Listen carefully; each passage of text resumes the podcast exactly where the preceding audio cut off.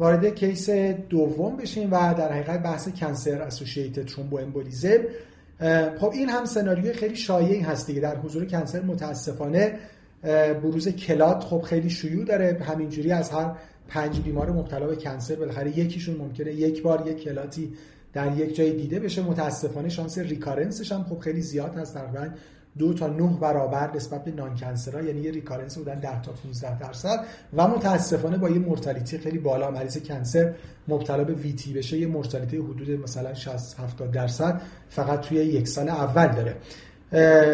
خب قسمت سختش اینه که high برای bleeding هستن. قسمت سختترش هم این هست که خب اینا داروهای زیادی دارن دریافت می‌کنن و interaction شون مشکل میشه. case ی که کوتاه معرفی کردیم خانم 67 ساله هستن. past medical history شون نکته ای نداشته به جز یک metastatic breast cancer رژیم chemotherapy شون الان الان در حال حاضر فقط trastuzumab ه و اخیرا دچار یه تنگی نفس شدن. تشخیص acute PE بر اساس imaging براشون گذاشته شده. hemodynamic بیمار نرمال بوده. مارکرها نرمال بوده و اکوشون هم نرمال بوده. اگه دکتر صادقی پور موافق باشن بالاخره چون از simplified PESI score یه نمره رو می‌گیره ولی عملا یه intermediate low risk پولمونری امبولیزم میشه بیمار و موافق این دکتر دیگه هیچ ایندیکیشنی برای اینکه در حقیقت کاری بیشتر از اورال کارگولیشن بخواد دریافت بکنه نداره.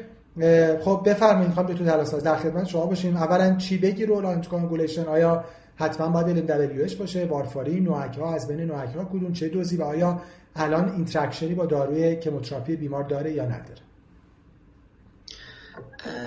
توی این case حالا چیزی که خیلی مهمه شما بهش اشاره فرمودین اینه که بیمار یک metastatic breast cancer داره و خود متاستاز metastatic بودن در واقع cancer باعث میشه که بیمار خطر recurrency در واقع DVT یا PE توش افزایش پیدا بکنه خودش به عنوان یک risk factor مستقل در این زمینه در نظر گرفته میشه. اگه بخوایم guideline هایی که در مورد درمان VTE یا cancer associated VTE رو در نظر بگیریم شاید مثلا از guideline ESC بخوایم شروع بکنیم. توی guideline ESC 2019 عنوان در واقع option در کنار low molecular weight heparin edoxaban و ریواروکسابان در نظر گرفته شد که با کلاس 2 a می‌تونن به عنوان option درمانی باشن. البته به شرط اینکه بیمار cancer GI و cancer GU نداشته باشه به جهت ریسک خونریزی که حالا ممکنه که با این آنتی وجود داشته باشه. و توی guideline ESC low molecular weight heparin edoxaban و ریواروکسابان به عنوان option های درمانی توی VTE مطرح شد.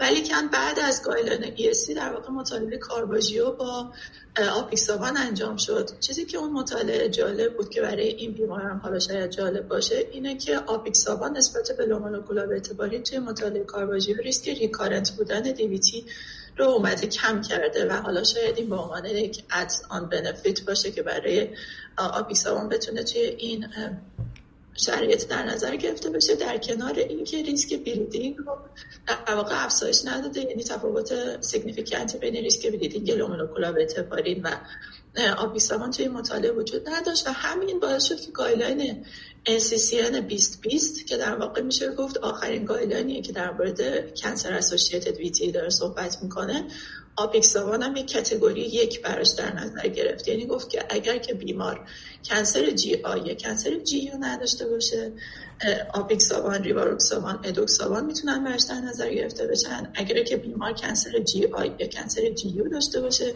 low molecular weight heparin می‌تونه براش در نظر گرفته بشه فقط یه نکته خیلی مهمی که وجود داره اینه که توی تمام این guideline هم بهش اشاره میشه از guideline ASCO شروع شد بعد guideline ESC و در نهایت guideline NCCN اینه که DOAC ها درسته که میگیم توی بیماری که cancer GI یا GU نداشته باشه می‌تونه به عنوان یک option درمانی مطرح باشه. ولیکن تداخلات خیلی زیادی ممکنه با داروهای chemotherapy داشته باشه کما اینکه وارفارین هم همینطور با داروهای chemotherapy تداخلات خیلی زیادی داره. و قبل از اینکه بخوایم به صورت در واقع blind بگیم که خب بیمار پس cancer GI نداره بیایم بهش apixaban بدیم یا بیایم بهش هر کدوم از این DOAC ها رو بدیم. قبلش باید تداخلات دارویی اینا رو حتما چک کنیم. هم guideline EHRA ی جدول تداخل دارویی داره هم guideline NCCN 2020 جدول تداخل دارویی خیلی کاملی داره که من نمی‌خوام بهش اشاره بکنم.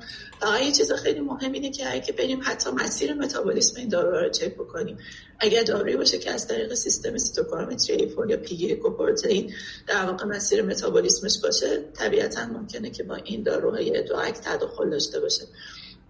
فقط به خاطر اینکه یه سری cancer ها توی ایران حالا به مقدار بیشتری هستن و یه سری از داروهای chemotherapy دارن به مقدار بیشتری استفاده میشن. فقط جهت اشاره که تو ذهنمون باشه tyrosine kinase inhibitor ا مهمتر از همشون imatinib doxorubicin cyclophosphamide و paclitaxel به عنوان داروهایی که حالا توی خیلی از رژیم‌های chemotherapy در مورد استفاده قرار می‌گیرن به عنوان داروهایی هستن که تداخل significant با DOAC دارن. و یه چیز دیگه ای که همه جا مهمه و توی بیماران cancer به صورت خاص مهمه اینه که وقتی که می‌خوایم برای هر بیماری DOAC در نظر بگیریم علاوه بر clearance کراتینین که حالا نیاز به تنظیم دوز داره حتما در واقع liver function test هم بعد از بیمار چک بکنیم با توجه به اینکه دادن DOAC توی بیمار cancer یه مقداری بقیه setting از نظر LFT متفاوته. یعنی که اینجا اگر LFT بیمار بالای دو برابر باشه توصیه میشه که apixaban بهش داده نشه و اگه بیلی‌روبین بالای یک و نیم داشته باشه یه مقداری بر اساس شریعت مطالعات در واقع این کلوژن کرایتریاشون متفاوت بوده و همین باعث محدودیت توی تجویز دو میشه یه نکته دیگه به عنوان آخرین چیز این که در مورد در واقع شرایط نارسایی کلیوی ما خیلی وقتا میگیم که خب آپیکسابان می‌تونیم توی بیماران دیالیزی هم بدیم.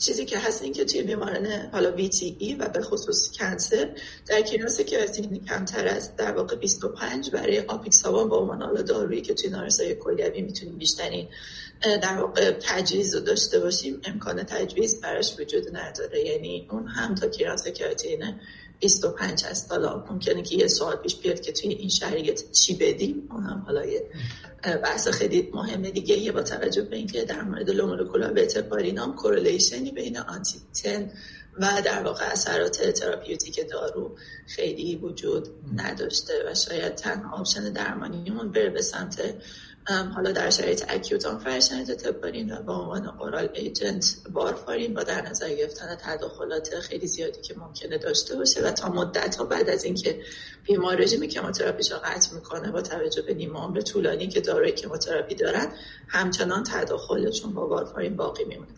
اگر بخوایم برگردیم به این case بیمار metastatic breast cancer ی که داره تراستوزوماب می‌گیره خب تراستوزوماب به عنوان دارویی که تداخلی با DOAC ها نداره بیمار cancer GI یا GU نداره به خاطر همین DOAC می‌تونه به عنوان انتخاب اول مصرف باشه. می‌تونیم برای این بیمار آپیکسابان رو شروع بکنیم.